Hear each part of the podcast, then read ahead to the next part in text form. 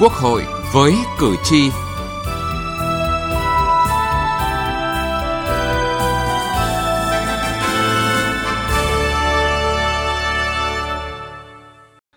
Thưa quý vị và các bạn, năm 2022, công tác phòng chống tham nhũng được thực hiện quyết liệt, kiên trì, đồng bộ, toàn diện, bài bản với quyết tâm chính trị rất cao, đạt nhiều kết quả quan trọng. Đây cũng chính là cảm nhận chung của các đại biểu Quốc hội. Tuy nhiên, các hành vi tham nhũng ngày càng tinh vi hơn với nhiều vụ việc hết sức nghiêm trọng, nên theo các đại biểu Quốc hội đòi hỏi phải có những biện pháp mạnh mẽ, tiếp tục hoàn thiện thể chế pháp luật, tăng cường hiệu quả phòng ngừa từ sớm từ xa. Chương trình Quốc hội với cử tri hôm nay, chúng tôi đề cập nội dung này.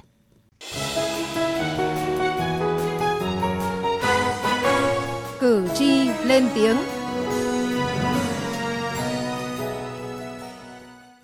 Năm 2022, công tác phòng chống tham nhũng được thực hiện quyết liệt, kiên trì, đồng bộ, toàn diện, bài bản với quyết tâm chính trị rất cao, đạt nhiều kết quả quan trọng, để lại dấu ấn tốt, lan tỏa mạnh mẽ trong toàn xã hội. Cử tri và nhân dân đánh giá cao công tác hoàn thiện thể chế phòng chống tham nhũng tiêu cực và bày tỏ sự đồng tình, ủng hộ việc Đảng, Nhà nước ta kiên quyết xử lý kỷ luật đối với các tập thể cá nhân vi phạm trong thời gian gần đây, đặc biệt là đối với những người giữ cương vị cao trong bộ máy Đảng và Nhà nước ở cả trung ương và địa phương.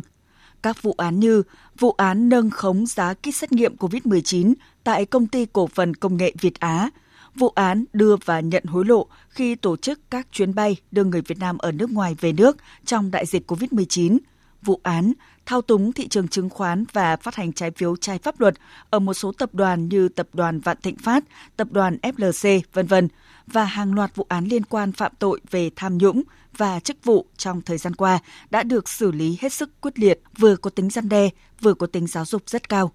Cử tri Dương Văn Bé, quận Cái Răng, thành phố Cần Thơ cho rằng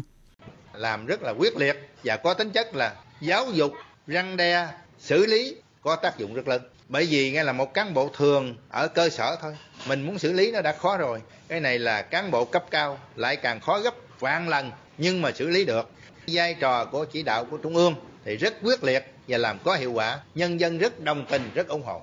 Theo cử tri Đinh Văn Huệ, quận Gò Vấp, thành phố Hồ Chí Minh, hành vi tham nhũng ngày càng tinh vi, phức tạp, khó lường hơn, xảy ra trong khu vực nhà nước và khu vực ngoài nhà nước. Tình trạng tham nhũng tiêu cực trên một số lĩnh vực còn nghiêm trọng, phức tạp, cần phân tích sâu hơn và có giải pháp hữu hiệu để kiềm chế, đẩy lùi loại tội phạm tham nhũng và chức vụ. Kỳ họp thứ tư Quốc hội khóa 15 kết luận năm 2022 số vụ phạm tội tham nhũng và chức vụ tăng 40-97%. Tôi đề nghị Quốc hội và Ban chấp hành Trung ương Đảng có cuộc họp chuyên đề kết luận nguyên nhân, đề ra biện pháp khắc phục, ra nghị quyết lãnh đạo vận động toàn đảng, toàn dân, toàn quân ta quyết tâm thực hiện bằng được, ngăn chặn, đẩy lùi đến xóa bỏ tham nhũng tiêu cực. Cử tri đề nghị nhà nước tiếp tục và sớm hoàn thành việc điều tra để đưa ra xét xử các vụ án tham nhũng, làm rõ trách nhiệm quản lý nhà nước của các ngành, các cấp và người đứng đầu trong các dự án lớn bị thua lỗ, gây thất thoát tài sản của nhà nước và thông tin công khai kết quả xét xử cho người dân biết, theo dõi, giám sát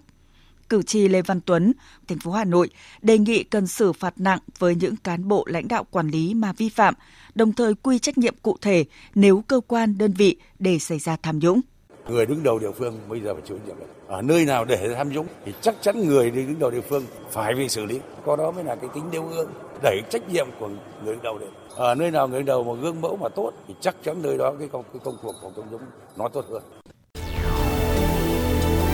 Từ nghị trường đến cuộc sống. Thưa quý vị và các bạn, báo cáo của Chính phủ về công tác phòng chống tham nhũng năm 2022 cho thấy công tác phòng chống tham nhũng được Đảng, Nhà nước quan tâm lãnh đạo, chỉ đạo các bộ ngành địa phương, nhất là các cơ quan có chức năng phòng chống tham nhũng, đã tổ chức thực hiện quyết liệt, kiên trì, đồng bộ, toàn diện, bài bản với quyết tâm chính trị rất cao công tác xây dựng hoàn thiện thể chế về quản lý kinh tế xã hội, xây dựng Đảng và hệ thống chính trị được đẩy mạnh, từng bước hình thành cơ chế phòng ngừa chặt chẽ để không tham nhũng. Trong thực hiện các biện pháp phòng ngừa tham nhũng, Chính phủ, các bộ, ngành địa phương đã ban hành 9.955 văn bản, hủy bỏ hoặc sửa đổi, bổ sung 2.665 văn bản về định mức, tiêu chuẩn, chế độ, đã kiểm tra theo thẩm quyền đối với 4.217 văn bản – các bộ, ngành địa phương đã chủ động và ra soát, bổ sung, hoàn thiện các quy định về quy tắc ứng xử của người có chức vụ, quyền hạn thuộc thẩm quyền lĩnh vực quản lý. Năm 2022 đã xác minh tài sản, thu nhập đối với 7.662 người, có 74 người kê khai chưa đúng, đã chấn chỉnh xử lý theo quy định. Có 14 trường hợp nộp lại quà tặng cho đơn vị với tổng số tiền 260 triệu đồng. Có 19 người đứng đầu bị xử lý do thiếu trách nhiệm để xảy ra tham nhũng.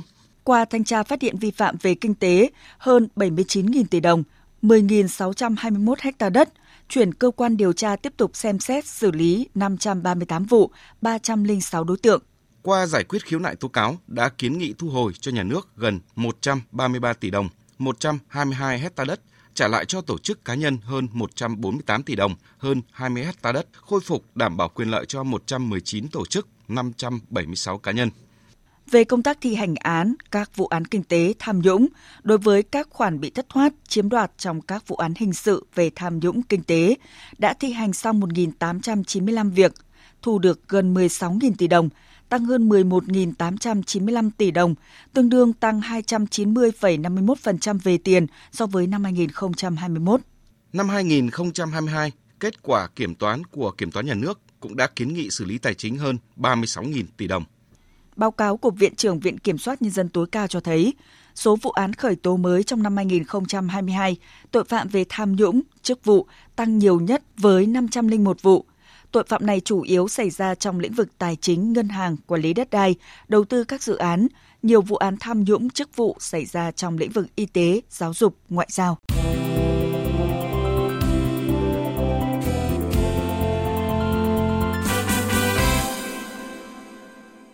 Thưa quý vị và các bạn, báo cáo thẩm tra của Ủy ban Tư pháp Quốc hội tại kỳ họp thứ tư Quốc hội khóa 15 cũng cơ bản tán thành với những đánh giá của chính phủ về tình hình tham nhũng năm 2022. Theo đó, tham nhũng tiếp tục được kiềm chế, ngăn chặn, có chiều hướng thuyên giảm. Tuy nhiên, hành vi tham nhũng ngày càng tinh vi phức tạp, khó lường hơn xảy ra trong khu vực nhà nước và khu vực ngoài nhà nước. Tình trạng tham nhũng tiêu cực trên một số lĩnh vực còn nghiêm trọng phức tạp.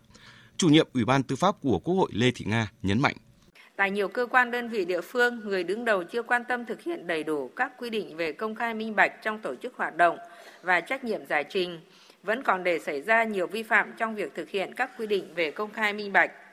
Tình trạng vi phạm việc thực hiện định mức tiêu chuẩn chế độ, vi phạm thực hiện quy tắc ứng xử gia tăng, tình trạng lợi dụng kẽ hở về cơ chế chính sách pháp luật, vị trí công tác để nhũng nhiễu tiêu cực gây phiền hà cho người dân doanh nghiệp còn diễn ra trên nhiều lĩnh vực.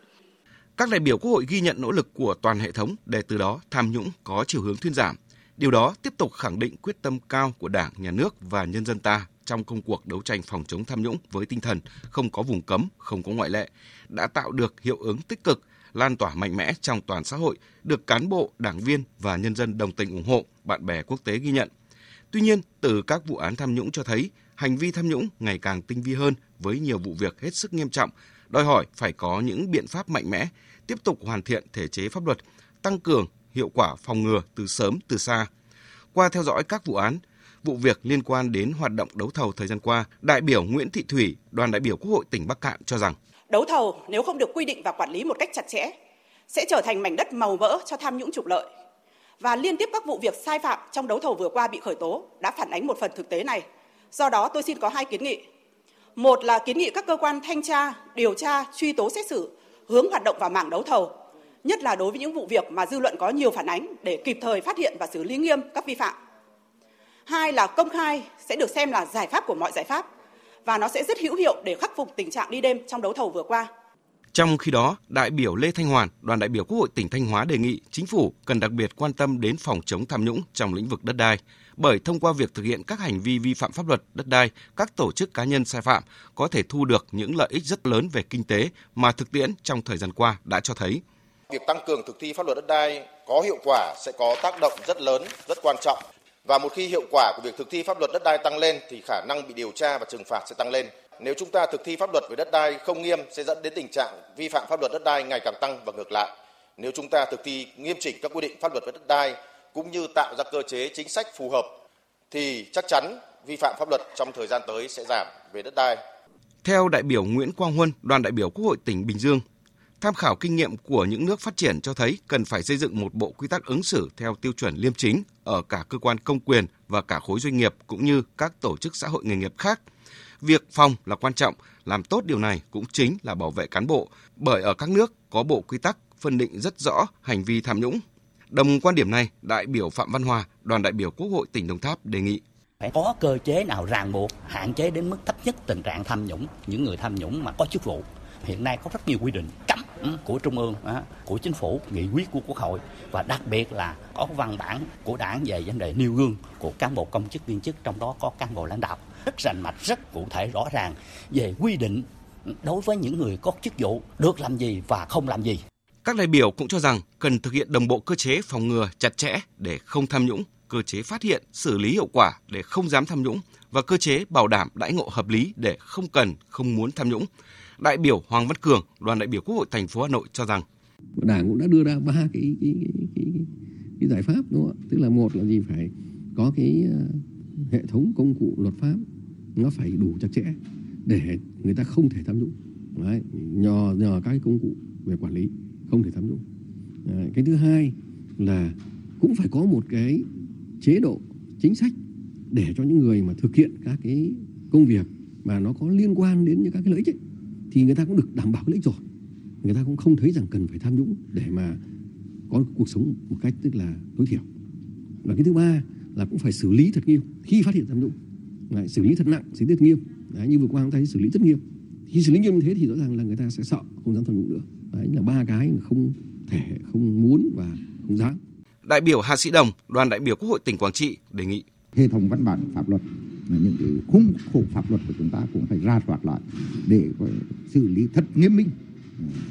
để mà mang tính răn đe giáo dục và đẩy lùi một cách triệt để trong cái thời gian đến để góp phần giữ uh, phục vụ cho cái phát triển kinh tế xã hội cũng như cái bình an cho nhân dân. Trong bối cảnh hành vi tham nhũng sẽ ngày càng tinh vi, phức tạp, khó lường hơn, Tổng Thanh tra Chính phủ Đoàn Hồng Phong cho biết, Chính phủ đã và đang quyết liệt chỉ đạo các bộ ngành địa phương đẩy mạnh việc ra soát các quy phạm pháp luật nhằm phát hiện những bất cập và kịp thời khắc phục, nhất là trong lĩnh vực ngân hàng, tín dụng, chứng khoán, phát hành trái phiếu, đấu thầu, đấu giá, mua sắm quản lý tài chính công, sử dụng đất đai, quy hoạch. Qua đó, từng bước khép lỗ hổng, ngăn chặn vi phạm pháp luật, không để phát sinh tham nhũng tiêu cực. Đây là những bước đi chắc chắn, hướng tới hoàn thiện khung thể chế để cán bộ không dám, không thể và không muốn tham nhũng. Thưa quý vị và các bạn, chương trình Quốc hội với cử tri hôm nay xin kết thúc tại đây. Cảm ơn quý vị và các bạn đã quan tâm theo dõi. Để chung tay phòng chống bạo lực gia đình, nhà nước ta đã triển khai nhiều giải pháp, trong đó có trợ giúp pháp lý miễn phí cho nạn nhân trong vụ việc bạo lực gia đình có khó khăn về tài chính. Theo quy định pháp luật trợ giúp pháp lý, nạn nhân trong vụ việc bạo lực gia đình thuộc hộ cận nghèo hay là người đang hưởng trợ cấp xã hội hàng tháng hoặc trẻ em người thuộc hộ nghèo và những người quy định tại khoản 7 điều 7 luật trợ giúp pháp lý thì được trợ giúp pháp lý miễn phí. Khi gặp vướng mắc pháp luật, nạn nhân trong vụ việc bạo lực gia đình thuộc các trường hợp này hãy đến Trung tâm trợ giúp pháp lý nhà nước hoặc các tổ chức tham gia trợ giúp pháp lý để được trợ giúp pháp lý miễn phí theo các hình thức sau đây. Tư vấn pháp luật, hướng dẫn, đưa ra ý kiến, giúp soạn thảo văn bản liên quan đến tranh chấp, khiếu nại vướng mắc pháp luật, hướng dẫn giúp các bên hòa giải, thương lượng, thống nhất hướng giải quyết vụ việc. Tham gia tố tụng, bào chữa, bảo vệ quyền và lợi ích hợp pháp trước các cơ quan tiến hành tố tụng, công an, viện kiểm sát, tòa án,